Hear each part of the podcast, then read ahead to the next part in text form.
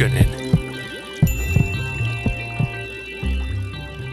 Ortodoksisen kirkon pyhänä kunnioittama luostarin johtava munkki Johannes Siinailainen lausui 600-luvulla seuraavaa.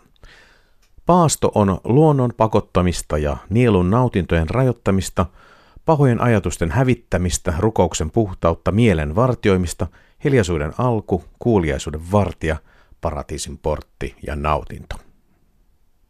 Paaston näkyvin osa on ruuasta luopuminen, joko kokonaan tai osittain.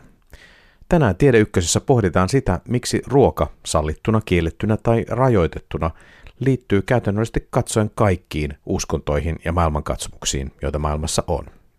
Minä olen Ville Talola, tervetuloa mukaan. Kristityt paastoavat kirkollisen kalenterin mukaan kaksi kertaa vuodessa, kahden suurimman juhlapyhän edellä. Uskokaa tai älkää, siis myös ennen joulua, mutta suuremmassa määrin 40 päivän ajan ennen pääsiäistä. Luterilaisessa Suomessa kristilliset paastokäytännöt ovat melko tavalla kätköksissä, kiitos Martti Lutherin ja reformaation 1500-luvulla, jolloin näkyvästä paastosta pitkälti luovuttiin. No, sekin joulun tai pääsiäisen alla kulkeutuu kirkkoon, huomaa, että kirkkotekstiilit ovat vaihtuneet väriltään violeteiksi. Violetti liturginen väri kuvaa katumusta, hiljentymistä. Media näkyvimmin paasto onkin läsnä ortodoksissa kirkossa ja lähinnä sen loppumisessa, kun pääsiäisyönä Jumalan palauksen jälkeen laitetaan pöytä koreaksi herkuista ja täytetään viinilasit. Helsingin yliopiston systemaattisen teologian professori Risto Saarinen avaa hetken kuluttua näköaloja kristillisen paaston luonteeseen ja yleisimminkin ruuan ja uskonnon väliseen suhteeseen. Risto Saarisen jälkeen uskontotieteilijä Mitra Härkönen kertoo, miten paasto ja ruuasta pidättäytyminen näyttäytyvät buddhalaisessa perinteessä. Ja aivan lopuksi kuulemme, mistä on kysymys uskonnollisista paastoista kenties maailmanlaajuisesti näkyvimmässä, eli muslimien paastokuukaudessa Ramadanissa. Juutalaisuudessa paastoaminen liitetään vanhassa testamentissa katumukseen. Kuningas Daavidista esimerkiksi kerrotaan, että hän paastosi, verhoutui säkkikankaaseen ja sirotteli päällensä tuhkaa, kun tunsi katumusta vääristä teoistaan. Tästäkö on paastossa kyse? Katumuksesta. Helsingin yliopiston systemaattisen teologian professori Risto Saarinen. Jossakin mielessä kyllä, ja, ja ehkä se tosiaan se laajin kehä tässä on se, mistä käytetään sanaa askeesi tai kieltäymys, johon voi liittyä sitten pidättäytymistä monista muistakin asioista kuin ruuasta. Ja henkilöhän voi jotenkin ajatella, ja, ja kyllä, kyllä tällaisissa niin kuin historiallisissa teksteissä on aika paljon sitä, että katumus ja tällainen, mistä käytetään sanaa parannuksen teko, niin liittyy, liittyy näihin asioihin. Mm, paasto tämmöisenä esimerkiksi katolista elämänmenoa määrittävänä tekijänä, taikka ortodoksista, niin en kuitenkaan ehkä ajattele, että se katumus on siinä sellainen päällimmäinen, kun se on kuitenkin tällainen vuoden kiertoon ja, ja kirkkovuoteen ja yleensä tällaiseen niin kuin elämän rytmittämiseen liittyvä asia. Katumus on aina vähän tällainen jossain mielessä kuitenkin kertaluonteinen. Ei tarkoita sitä, että aina oltaisiin tehty jotain väärää, josta kaduttaisiin. Eli tämä kuuluu siihen, mutta en pidä sitä ihan keskeisenä. Juutalaisillahan on tämä suuri sovituspäivä, Jom Kippur, joka johon liittyy sitten tämmöinen vuorokauden mittainen paasto. Mutta jos ei ole katumuksessa keskeisellä alueella tässä kristillisellä puolella, niin mistä paastoamisessa on lopulta kyse, Risto Saarinen? Tässäkään ei voi sanoa, että se on juuri tämä tai juuri, juuri tuo. Itse edustan sellaista näkemystä, että paastoamisessa on kyse tällaisesta – identiteetistä, siitä keitä me olemme, miksi, miksi olemme täällä ja miten hahmotan itseäni tämän ruoan kautta. Eli ruoka antaa meille tietoisuuden siitä, keitä me itse olemme ja mihin yhteisöön me kuulumme. Ja, ja tässä, mielessä, tässä mielessä paasto on sukua tällaisille asioille kuin, että syönkö tuon kanssa, ihan vaikka työpaikan lounasta, että kun kannan sitä tarjotinta, niin menenkö tuohon pöytään vai tähän pöytään, mihin yhteisöön liityn, mistä muusta erotun. Sitten siellä on tällaisia muita merkityksiä. Nykyäänhän aika paljon puhutaan tällaisista niin kuin terveysvaikutuksista.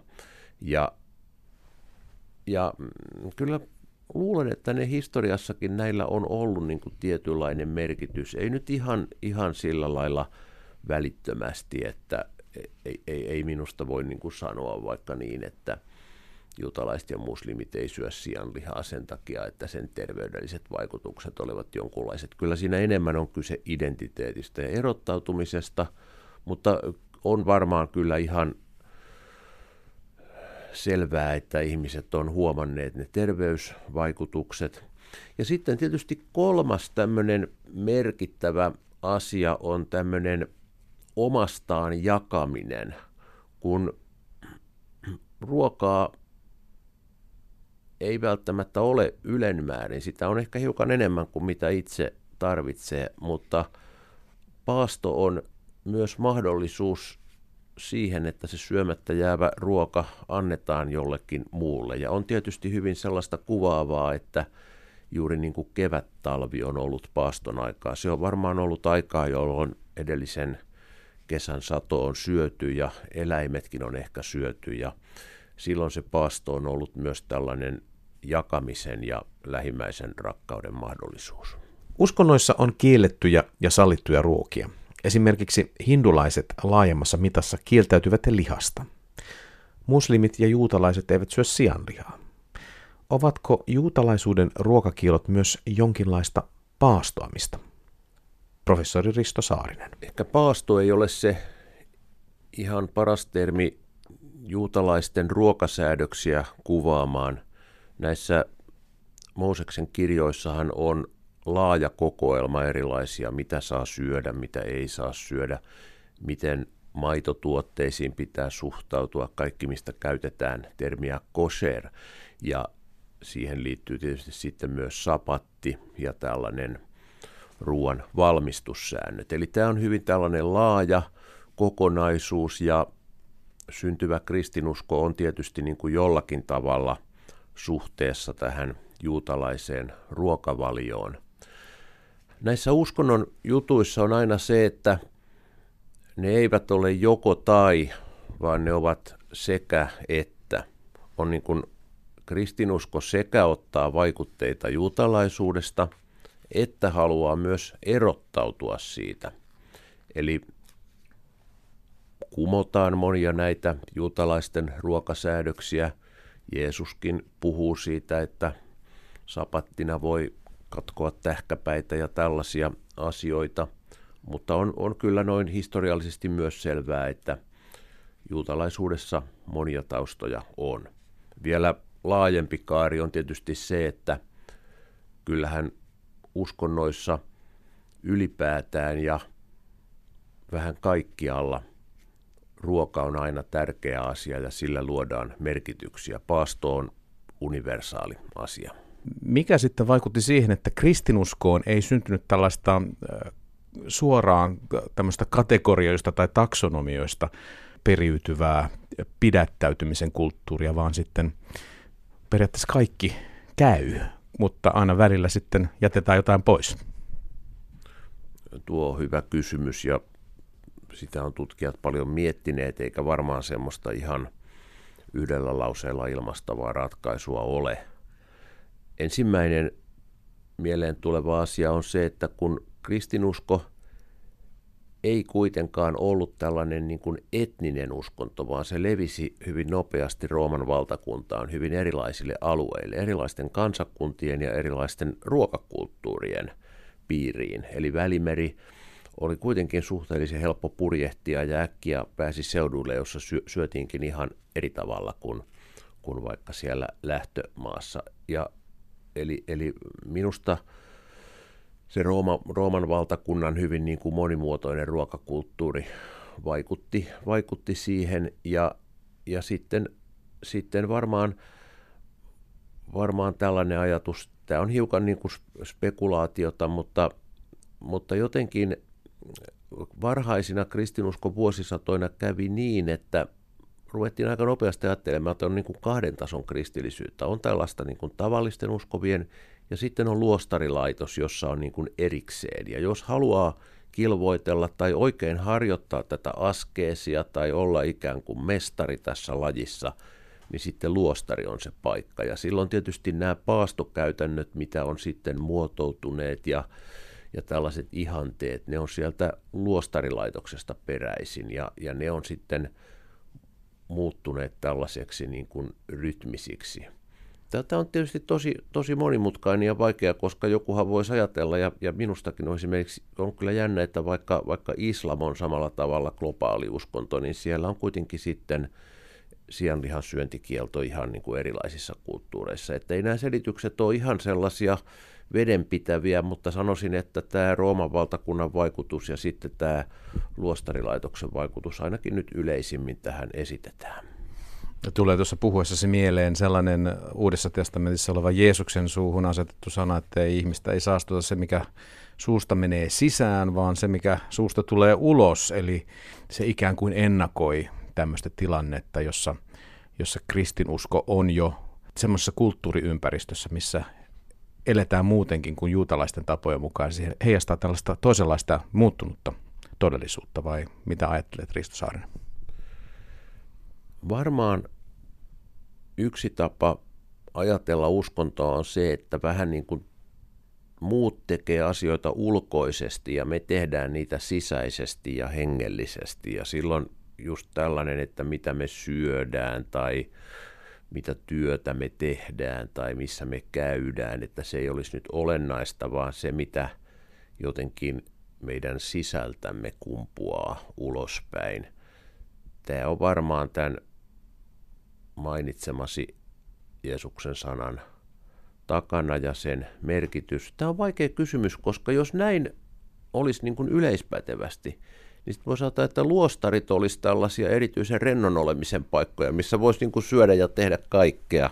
Ja näinhän ei kuitenkaan ole. Että sitten toisaalta on tämmöinen, että jos on yksi tällainen mestari tai virtuosi, joka ajattelee kaiken niin kuin sisäisesti, niin kuitenkin taas luostarilaitoksessa ajatellaan, että joo, kyllä se voi olla, että se on tämä sisäinen minä, mutta sitä kuitenkin tuetaan näillä ulkoisilla asioilla. Eli ei ne nyt sitten näistä sanoista huolimatta jääneet pois matkasta kuitenkaan nämä ruokasäännöt. Se on jonkunlainen tapa myös jäsentää sitä omaa hengellisyyttä, että siihen tulee jotakin sellaista, joka saa muodon ja joka jollakin lailla tuntuu jossakin. Että jos jättää syömättä, kyllä se jossakin rupeaa tuntumaan ja jollakin lailla uskonto tulee tämmöisen kautta näkyväksi. Toimin siis opettajana täällä Helsingin yliopiston teologisessa tiedekunnassa ja kun meillä oli viimeisin tutkinnon uudistus, niin me mietittiin, että onko nyt jotakin, mitä me ei olla täällä opetettu. Ja sitten moni huomasi, että meillä ei ole mitään kurssia tästä ruuasta ja ruokatavoista. Ja ehkä, ehkä me, me jotenkin, se oli meille sellainen ahaa-elämys, että monet meistä, ja ainakin minä ajateltiin sillä tavalla, että ehkä me ollaan ajateltu, että täällä yliopistossakin kaikki on vaan tällaista henkistä ja sisäistä.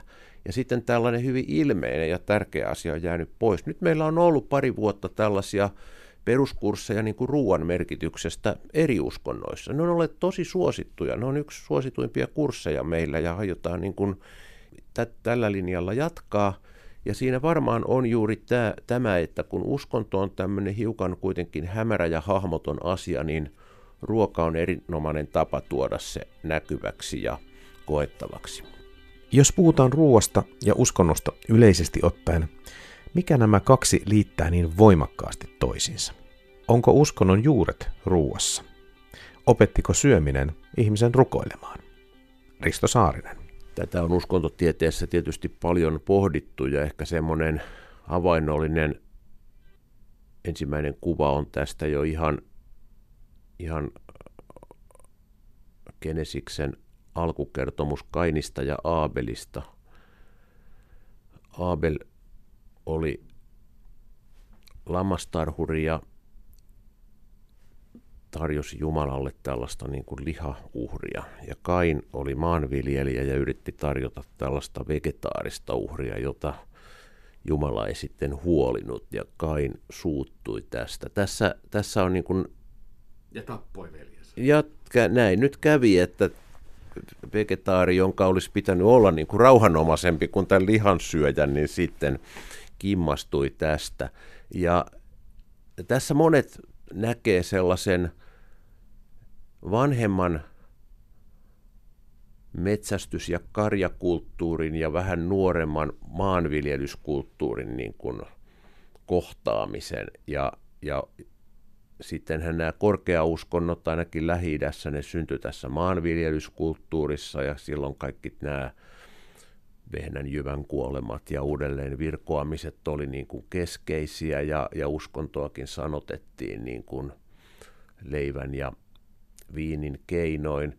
Mutta sitten, sitten itse jotenkin olen aika, aika innostunut tai pidän kyllä jännittävän. En ole varmaan uskonko siihen, mutta, mutta sitten monet tutkijat on ajatellut, että meillä on selvää, että meillä oli jo metsästyskulttuurissa uskonnollisia tapoja, me ei oikein hyvin tiedetä, mitä ne oli, mutta, mutta tämä saaliseläimen surmaaminen on semmoinen, mihin selvästi on liittynyt jo jotain tämmöisiä pyhän kohtaamisia, ja siihen selvästi liittyy myös jonkunlaista syyllisyyttä se alkuhärkä siellä Euroopan metsässä, niin se tapettiin. Se ikään kuin antoi itsensä ruuaksi näille metsästäjille.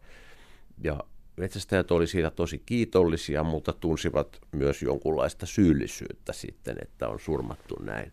Ja sitten siinä on sellainen asia, mikä nykybiologille on itsestäänselvyys, mutta varmaan ihmiset on kaikkina aikoina huomanneet sen, että luonnossa on aina niin, että se ravintoketjussa seuraava syö sitä edellistä, ihan sieltä pienistä toukista ja linnuista ja niihin härkiin ja ihmisiin asti. Että se sellainen itsensä antaminen ravinnoksi toisille on joku semmoinen niin kuin ikiaikainen evolutiivinen tai biologinen järjestys, että onko niin kuin ihmiset jo metsästyskulttuureissa niin kuin nähnyt tämän ja antanut sille tällaisen, että, että se on tietyllä tavalla – se ruoan hankkiminen, niin siihen liittyy sitten tällainen pyhyyden kokemus ja vähän niin kuin syyllisyyden tunto ja sitten tämä itsensä antaminen. Et monet näyttää jollakin tavalla olevan jo tässä mielessä, että se ruoka on siellä uskonnon lähteillä. Niin ja sitten voisi ajatella, en ole itse ikinä metsästänyt, mutta siihen, siihen jotenkin semmoisen hurmeiseen kokemukseen liittyy myös jonkunlainen hybrinen ulottuvuus sillä lailla, että jos olet pitkään jahdannut ja saanut ja ollut ilman saalista ja sitten loppujen lopuksi jotakin se onnistuu ja se, se on tilanne, mikä takaa sinulle elämää ja ravintoa tästä eteenpäin, niin siihen varmasti tulee tämmöisiä adrenaliinin värittämiä tuntemuksia myös sekaan. Ihmisethän oli ennen maanviljelystä metsästä ja keräilijöitä ja kyllä siihen marjanpoimintaankin varmaan liittyy jotakin tällaisia juttuja ja ehkä meidän nykyisetkin keräilyharrastuksemme on jonkunlaisia jäänteitä sieltä. Mutta varmaan tällaiset fiilikset ja syvät ja sekä niin kuin aggression että ihmetyksen ja pyhyyden tunteet, ehkä ne sieltä metsästyksestä kumpuaa vielä enemmän kuin sieltä keräilypuolelta. Tota, kristinuskoon, kun tästä syömisestä puhutaan, niin, niin pidättäydytään joistakin ruoka-aineista joinakin aikoina, joissakin piireissä. Semmoisena kummajaisena kristinuskossa voidaan jotenkin nähdä, että ruokalistalla on sitten Jumala itse.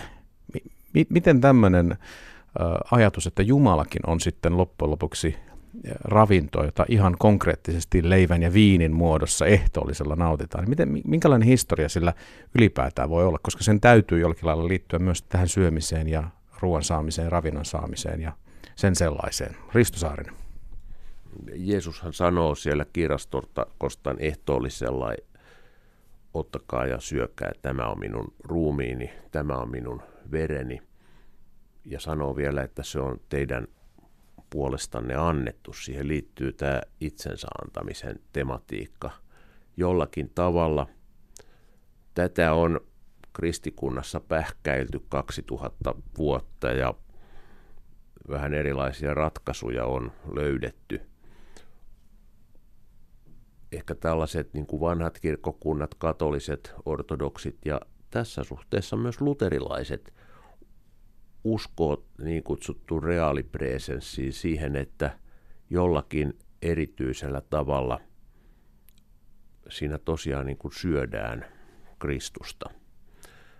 Ja sitten ehkä tällaiset lähempänä valistusta ja nykyaikaa olevat kirkkokunnat, reformoidut ja monet tällaiset anglosaksiset, protestanttiset kirkkokunnat ajattelin, että no ehkä tämä on nyt enemmän kuitenkin muistoateria. Ja siinä tietyllä tavalla se tulee sen maistamisen ja muistamisen niin kuin ikiaikainen yhteys, että sitä ei niin kuin nähdä, nähdä niin konkreettisesti. Mutta, mutta vanhat kirkkokunnat ja myös evankelis-luterilainen kirkko ajattelee kyllä aika sillä lailla realistisesti. Tosin on sitten huomattava, että esimerkiksi luterilaiset tunnustuskirjat ja vastaavat muut dokumentit kyllä sitten tekee myös pesäeron tällaiseen kannibalismiin. Ne sanovat, että se ei ole kyse mistään niin kuin ihmissyönnistä, vaan tämä on niin sanotusti hengellistä syömistä. Ja tämä on tietysti tärkeä rajaus, koska muuten vaikka muiden uskontojen ihmiset ajattelevat, että on tosi outoa porukkaa, jos niillä on niin kuin tällaista. Mutta Uudessa testamentissahan nämä sakramenteista käytetään kreikan kielestä sanaa mysteerion, salaisuus, mysteeri.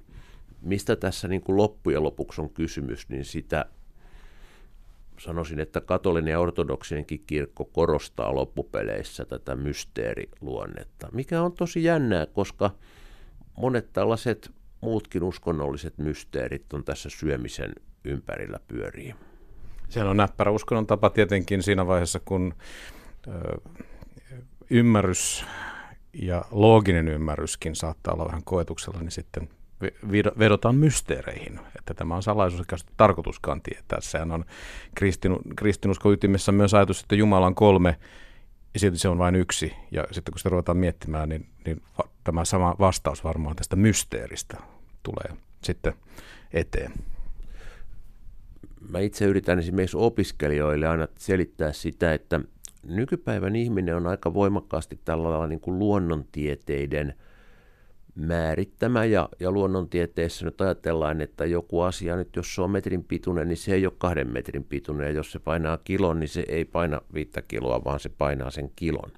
Mutta tällaiset uskonnolliset asiat ja, ja tällaiset miten nyt sanotaan, liminaaliset, ikään kuin rajatilasta merkityksensä saavat, että se on jotakin, mikä tulee tähän meidän kokemusmaailmaamme, mutta ei sitten kuitenkaan tule. Ne on ikään kuin yhtä aikaa erilaisia, yhtä aikaa erilaisia juttuja, ja ne pysyy elävinä juuri sen takia, että se rajan molemmat puolet jotenkin häälyy siinä, että, että onko tässä nyt kyse Jumalan syömisestä? No ehkä on ja ehkä ei kuitenkaan ole. Ja, ja tarkoitus ei ole se, että, että joku nokkela paavi tai kirkonjohtaja sitten lopullisesti määrittää, joo se on just näin tai että se ei ole näin, vaan se asian elävyys tapahtuu juuri siinä tietynlaisessa häilyvyydessä. Ja tämä on, tämä on niin kuin erilainen ajattelu kuin luonnontieteellinen ajattelu.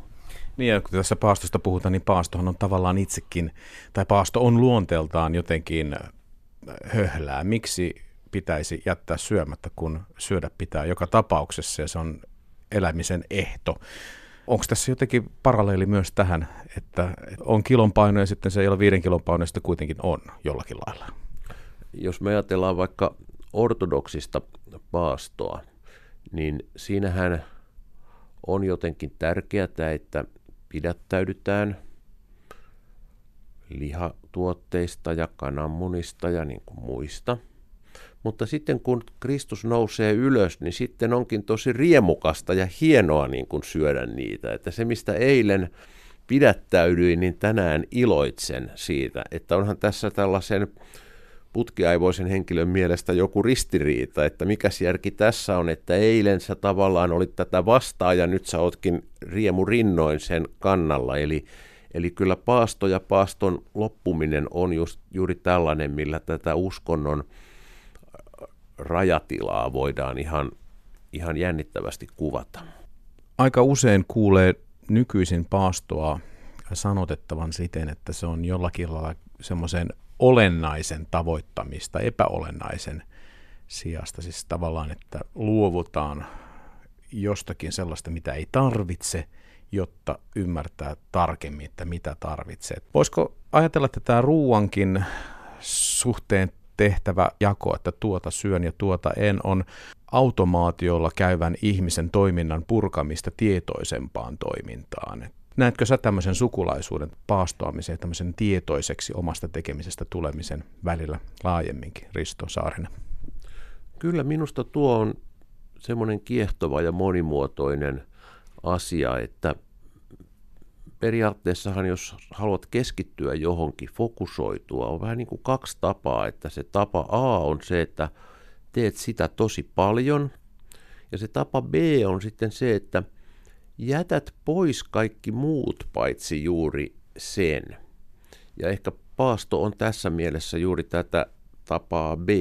Ei niin kuin enemmän sitä mun juttua, vaan epäolennaisen jättämistä pois. Ja en ole kauhean hyvä esimerkiksi Intian ja kaukoidän uskontotraditioiden tuntija, mutta minusta ainakin kun pintapuolisesti niitä kohtaa, niin juuri tämä olennaiseen keskittyminen, että kun syöt jotakin, niin olet aika tietoinen siitä, mitä syöt ja juuri vaikka, vaikka tällainen tietynlaiseen kasvisruokaan keskittyminen ja siinä vähän tällaisten asioiden kuin hengitys ja ruoan sulatus ja pureskelu ja tällaisten asioiden miettiminen, kyllä varmaan on jotenkin ihmisen sellaista tietoisuutta auttava ja, ja ehkä jollakin tavalla myös puhdistava kokemusta. Tämä on vaikea esittää tälle varmaan mitään sellaisia tieteellisiä todisteita, mutta kyllä ilman muuta tällainen turhan karsiminen on tärkeä. Vähän niin kuin tällainen henkinen konmarittaminen, että otat, siivoat niin kuin pois epäolennaista ja jätät sitä, mistä olet niin kuin itse kiinnostunut. Tämä voi olla sellainen asia, joka voi olla, että se yhdistää hyvin erilaisia uskonnollisia traditioita. Voi olla, että se tällaisessa yltäkylläisessä ajassa on sitten yhä tärkeämpi, että tämä motivoi ihmisiä juuri, että on niin kuin lupa ja oikeastaan suositellaan sitä, että luovut hiukan niin kuin turhista asioista.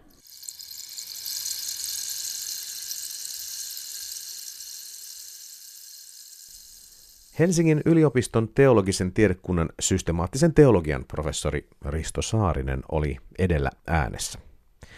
Ja se tieto, mitä hän arveli, mutta ei varmaksi tiennyt aasialaisten uskontojen näkemyksestä, löytyy naapurin rakennuksesta. Uskontotieteilijä, yliopistolehtori Mitra Härkönen on perehtynyt buddhalaisuuteen. Buddhalaisen maailmankatsomuksen ytimessä on neljä totuutta. Ensinnä ihminen on epätyydyttävässä tilassa, jota usein tavataan kutsua kärsimykseksi. Toisekseen kärsimys johtuu ihmisen tietämättömyydestä ja janosta etsiä tyydytystä asioista, jotka eivät janoa sammuta. Kolmantena, jano sammuu vasta kun tietämättömyys ja janoaminen lakkaavat. Tällöin ihminen on valaistunut. Neljänneksi, tie valaistumiseen kulkee kahdeksan osasta polkua viisauden, etiikan ja meditaation kautta. Tämän tien kulkemisen edellytys on tietoinen oleminen ja siihen liittyen myös ruoan ajatteleminen ja hahmottaminen osana tätä prosessia. Tutkija Mitra Härkönen. Tämä on niin kuin kaikista tärkeintä varmaan buddhalaisuudessa niin kuin tietoisena oleminen ja tietoiseksi tuleminen.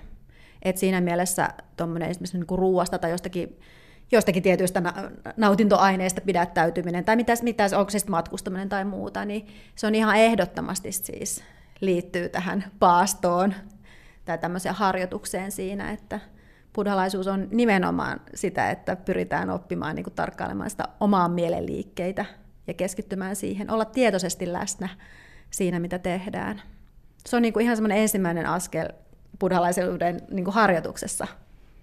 Se varmaan johtuu siitä, että miksei buddhalaisuudesta ja paastosta puhuta kovin paljon siitä, että buddhalaisuudessa ei ole tämmöisiä niin kuin sanotaan vuoden kiertoon liittyviä paastoja juurikaan, että, että ne on enemmänkin sellaisia, että esimerkiksi mahajana buddhalaiset munkit ja nunnat, niin heillä on tämmöisiä kolmen kuukauden kesän retriittejä, joilla he voivat paastota. Mutta paasto näissäkin, näilläkin retriiteillä tarkoittaa usein sitä, että, että he syö, eivät syö puolen päivän jälkeen ja joka tapauksessa he noudattavat kasvisruokavaliota. Ja on myös maalikkoja, esimerkiksi mahajana buddhalaisia maalikkoja, jotka voisivat niin noudattaa samanlaista paastoa maalikot voi ottaa noudatettavakseen tämän niin kahdeksan, kahdeksan tämmöistä sääntöä, että he pidättäytyy tietysti tappamisesta ja valehtelusta ja epäsopivasta seksuaalista käyttäytymisestä ja niin edelleen. Ja tuota, sitten noudattaa kasvisruokavaliota. Eli se on se tämmöinen vähän niin kuin paaston tyyppinen mutta siinä kuulostaisi olevan tuommoinen moraalinen aspekti mm-hmm. sitten tässä, että mitä jätetään syömättä. Avaa tätä hieman. Joo, se on mora- moraalinen tämmöinen niin kuin eettinen kysymys tässä kohtaa ihan ilman muuta, että buddhalaisuushan kieltää tappamisen, mutta että buddhalaisessa maailmassa suhtaudutaan hyvin eri tavalla esimerkiksi lihansyöntiin. Et, et, et toiset, toiset esimerkiksi vihityt munkit ja nunnat saattaa syödä lihaa esimerkiksi Tiipitin buddhalaisissa koulukunnissa, kun taas usein, usein mahajana buddhalaiset munkit ja nunnat, jos he kuuluvat saan koulukuntaan, kiinalaiseen, korealaiseen, perinteeseen, niin he sitten pidättäytyy kokonaan niin kuin lihan syömisestä. No, buddhalaisuus on tämä mahajana ja hinajana. Tuota, ehkä sun täytyy vähän kertoa meidän kuulijoille myös siitä, että me, minkälaisista koulukunnista on kyse, minkälaiset peruserot näiden välillä vallitsee, niin sitten me voidaan me kaikki voimme sitten tarkemmilla korvalla kuunnella näitä, näitä myös näitä paastoasioita tai ruokaan liittyviä asioita buddhalaisuuteen liittyen. Joo, eli nykyisin yleensäkin siis buddhalaisuushan on todella monimuotoista ja se vaihtelee maasta toiseen ja traditiosta ja kulttuurista toiseen, että ei ole yhtä buddhalaisuutta olemassakaan oikeastaan, mutta tyypillisesti buddhalaisuus kuitenkin niin kuin jaetaan kolmeen, eli on tämä vanha teravaada, buddhalaisuus, tämmöinen, he pitävät itseään hyvin tämmöisenä oikeaoppisena, ennen vanhaa puhuttiin hinajaanasta, mutta se on vähän tämmöinen pejoratiivinen nimitys, vähän vähättelevä nimitys, joka on mahajana buddhalaiset sitten antaneet teravaada buddhalaisille. Ja Theravada buddhalaisuutta on tuolla Kaakkois-Aasiassa ennen kaikkea, eli tuolla ö, Taimaassa, Kambodsassa, niin edelleen.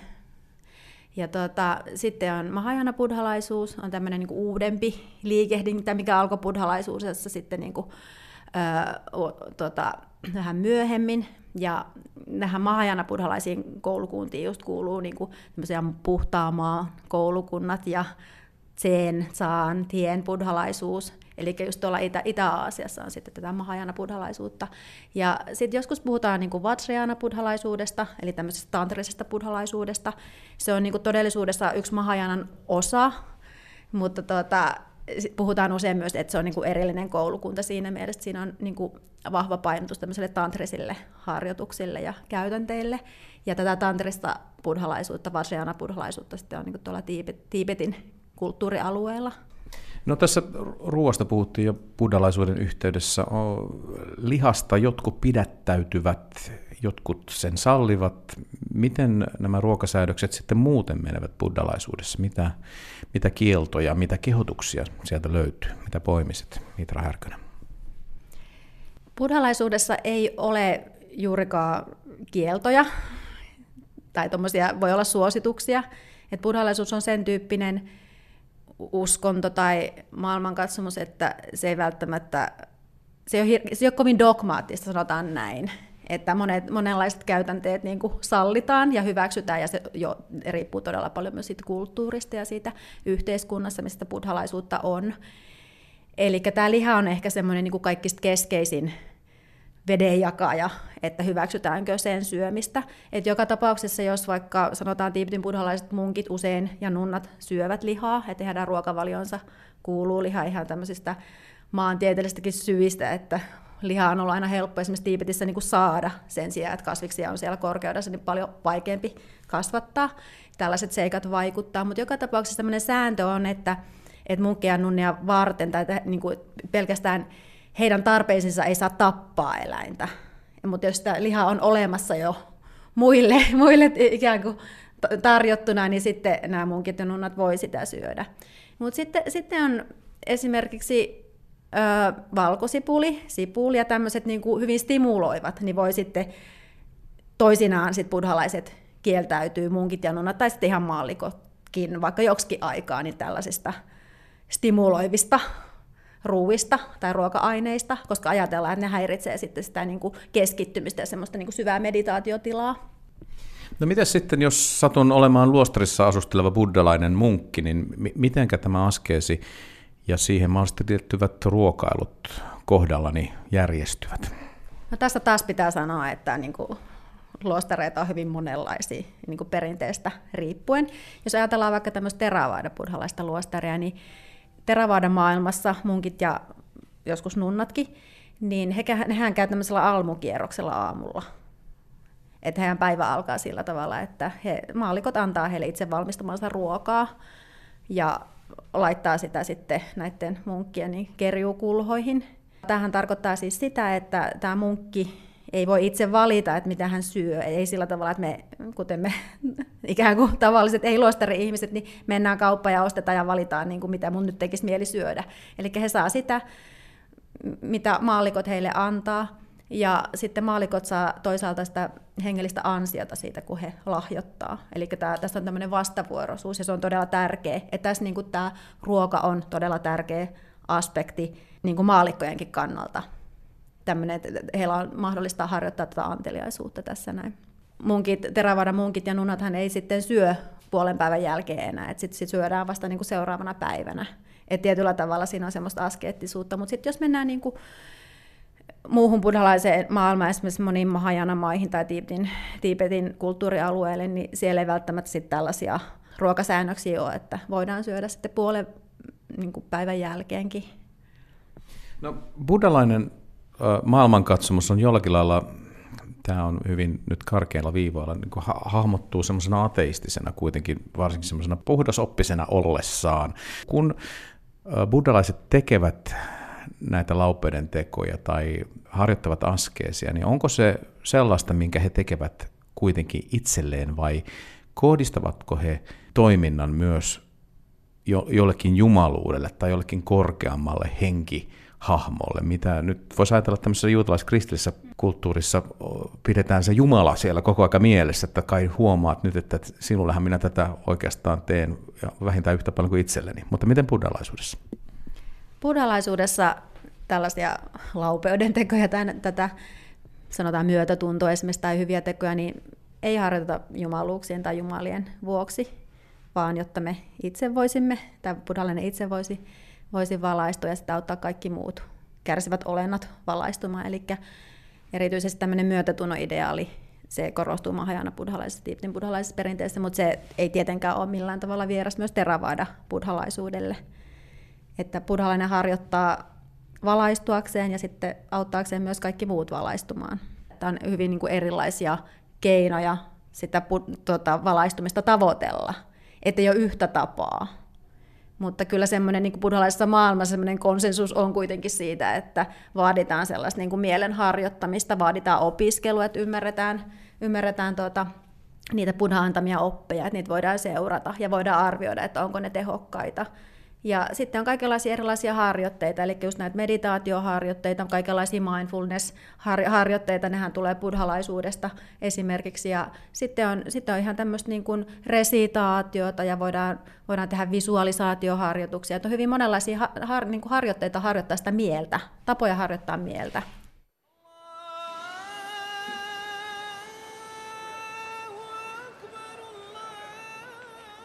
Maailmassa on yli 1,7 miljardia ihmistä, jotka tunnustavat uskontonaan islamia. Suomessakin muslimien määrä on ohittanut jo ortodoksien lukumäärän. Ehkäpä siksi myös täällä tunnistamme ja tiedostamme, että yhden kuukauden ajan vuodessa muslimit viettävät pyhää paastokuukautta, Ramadania. Mistä Ramadanissa on kyse? Helsingin yliopiston islamilaisen teologian yliopistolehtori Mulki al-Sharmani kertoo. Well, uh, Ramadan, it's actually one of the five pillars of Islam. There are five pillars that are considered like the foundations of the faith, and uh, Ramadan is one of them. And it's a month, a lunar month, where Muslims who are able and who are um, Paastokuukausi Ramadan on yksi islamin viidestä peruspilarista yhdessä uskontunnustuksen, rukouksen, almujen antamisen ja pyhiinvaelluksen kanssa. Islamissa nämä tulkitaan luonteeltaan velvoittaviksi. Ramadania vietetään islamilaisen kuuhun perustuvan kalenterin yhdeksännessä kuussa ja sen ajankohta siirtyy vuosittain 10-12 päivää aikaisemmaksi tavallisessa kalenterissa. Ramadania viettävät kaikki täysi-ikäiset terveet muslimit, tai näin ainakin heidän tulisi tehdä. Sairaus tai matkallaolo vapauttaa Ramadanin vieton velvollisuudesta. Ramadanissa on hengellinen, sosiaalinen ja historiallinen ulottuvuus, sanoo yliopistolehtori Mulki al-Sharmani Helsingin yliopiston uskontotieteen laitokselta. And a social dimension as well as historical. So the spiritual dimension, the idea is you empty yourself from this wilderness. You know, so we all eat, uh, drink, have sex. That's part of who we are, humans. You know? Ramadanin idea on tyhjentää itsensä maallisista asioista. Kaikki ihmiset syövät, juovat, harjoittavat seksuaalista kanssakäymistä. Ne kuuluvat ihmisyyteemme. Ramadanin aikana muslimit muistuttavat itselleen, että ihmisyys on muutakin. Maallisuutta ei torjuta, vaan sitten pidättäydytään, ikään kuin astutaan ulos auringon nousun ja laskun väliseksi ajaksi pohtimaan, mistä olemassaolossa pohjimmiltaan on kyse. Paasto päättyy auringon laskiessa ja maalliseen elämänpiiriin kuuluvat asiat ovat taas sallittuja. Islamissa ei ole tarkoitus asettaa maallista ja hengellistä vastakkain, vaan pohtia molempien merkitystä. Tarkoitus on siis oivaltaa, että olet tästä maailmasta, mutta myös toisesta, tuonpuoleisesta, ja että yhteys jumaluuteen on todellinen, Mulki Ar-Sharmani kertoo justice aspect of it, which is that you reflect on those who don't have. Ramadaniin liittyy myös sosiaalisen oikeudenmukaisuuden ulottuvuus. Ramadanin aikana erityisesti kaikkinainen hyväntekeväisyys ja sosiaalinen tiedostaminen korostuvat. Paasto on myös kollektiivinen rituaali, joka synnyttää kokemuksen yhteisöstä. Kaikki aloittavat ja päättävät paaston yhtä aikaa ja usein yhteisissä rukouksissa.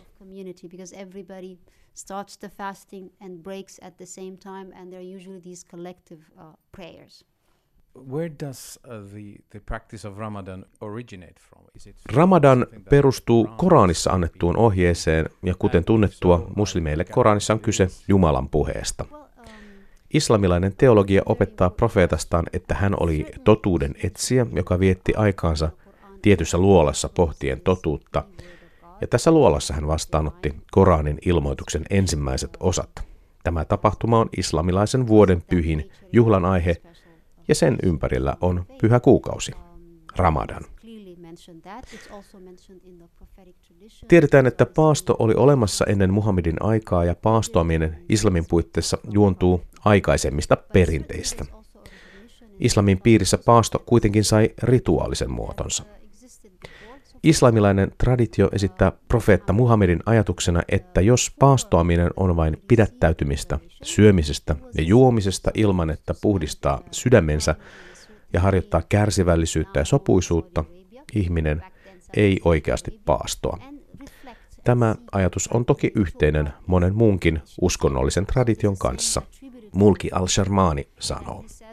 If you just fast by not eating, not drinking, without really purifying your heart and then or you are yelling at people and you are getting angry and you are impatient, then you haven't really fasted. Sitten lähes tekninen kysymys. Mitä tapahtuu Ramadanille, jos sen ajankohta osuukin keskelle kesää tai talvea ja viettopaikkana on esimerkiksi kaamuksen keskellä uinuva tai keskiyön auringossa paistatteleva Utsjoki Kevo? Or it does not rise. Yeah, that that has been quite a challenge. Absolutely a challenge that Muslims and Muslim scholars have had to deal with and grapple, and they debated and they came up with different kinds of interpretations and and and. and um, Asia ei ole islamilaisten teologien pohdinnoissa akateeminen, vaan on synnyttänyt useita eri näkemyksiä ja kiivastakin väittelyä niiden välillä.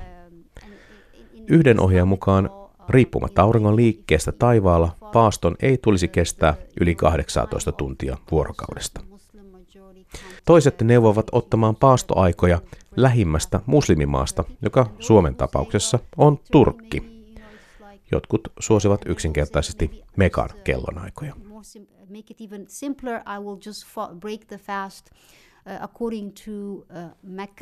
Because that's where uh, you know the Quran was revealed, and and you can see there are different logic behind each one of them, and there those who are not comfortable with that. Muslimeilla ei ole Ramadanin ohella muuta pakollista paastoa, mutta jotkut suosivat viikoittaisia maanantai- ja torstaipäivien paastoja, koska profeetta Muhammedin sanotaan paastoneen näinä päivinä. Mekkaan suuntautuvan muslimien pyhinvaelluksen Hajjin yhteydessä on myös suositeltavaa paastota. Haji on sekin siis yksi islamin pilari, jonka jokaisen muslimin tulisi ainakin kerran elämässään suorittaa. Atmosphere where people go out and hang out in cafes and, and you know and because also the the schedule changes and pe- especially Ramadan ei ole luonteeltaan hiljainen kuukausi. Monissa muslimimaissa, Egyptissä, Malesiassa ja Indonesiassa esimerkiksi, päivän hiljaisuuden vastapainona yö on vilkas. Iltoja valaistaan lyhdyin ja valoin, ihmiset ovat yhdessä, syövät hyvin, lapset leikkivät ja vuorokauden rytmi muuttuu.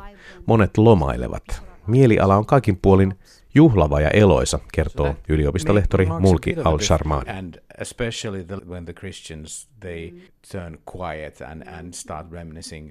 bit passion of Christ and all this stuff. So this is a this is a bit of a difference, right? yeah and and within the, mu- among Muslims there are those who are critical of that celebratory dimension.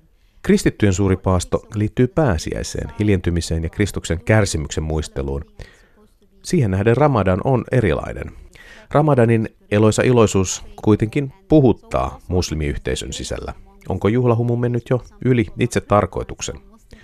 Lopulta uskonnollisesti pelkistettynä paasto on muslimille jotakin, mitä hän ei tee itselleen, vaan Jumalalle.